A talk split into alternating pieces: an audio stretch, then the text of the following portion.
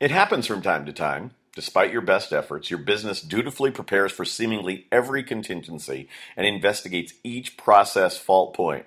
Yet once in a while, something still manages to fall apart when trying to serve a customer.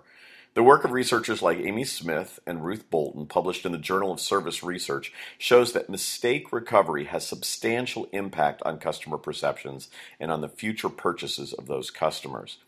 Research indicates that consumers who experience a service breakdown and receive swift, helpful resolution are more likely to recommend that business to a friend or colleague than customers who experienced no service issues at all.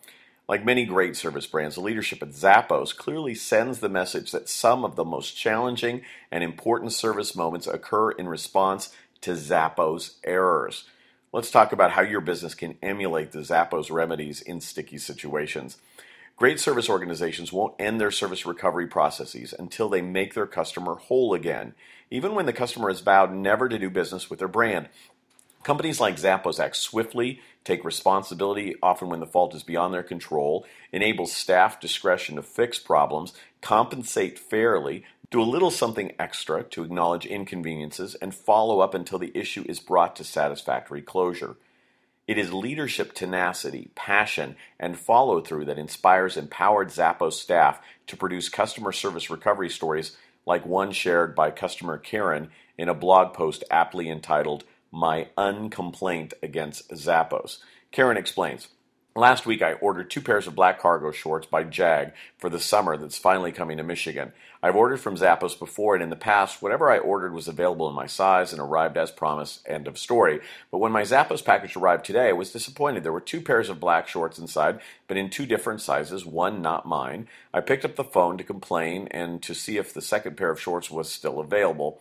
This is where the story gets good. My call was connected to a very cordial Zappos customer service rep when I explained my dilemma, she went into action. She checked to see if the other pair of shorts was still available. The bad news was they weren't. Darn, but I'll live. Then the nice young customer service rep apologized profusely and offered the following solution to Zappos' mistake in filling my order. She emailed me a return label for the UPS package and a return form completely filled in with all the details of my wrong size black shorts. No need to fill out the form while trying to find a SKU number somewhere on the garment. She enrolled me in a Zappos VIP program, which gets me an upgrade of one day shipping to all future orders. When I decided to order another item for $7 more than the shorts, she told me she wouldn't charge me for the difference, and finally she gave me a $10 coupon I can use for future purchases. I'm still picking myself up off the floor.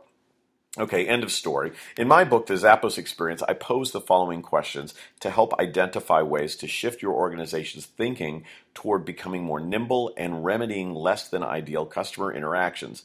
One, from the standpoint of being a learning organization, is your business a place where people continually expand their capacity to create the results they truly desire? Two, would your company be described as nurturing new and expansive patterns of thinking? And is it a place where collective aspirations are set free and where people are continually learning to see the whole together? Three, what processes and training do you have in place to drive product and service knowledge? Is support for this training consistent or does it fluctuate with economic factors? Four, how effective is your service recovery? What are your customers saying about the effectiveness of your response to product or service breakdowns? And five, does your leadership set the tone for the importance of the service recovery effort? Even when the fault for the problem lies outside of your control, how can your team exercise creativity to make it right? Effectively and quickly doing so can turn that unhappy customer into a lifelong one, renewed with confidence that she will be aptly taken care of even when things don't go as planned. Now, that sounds like a pretty great foundation of trust, which will ring in this new year.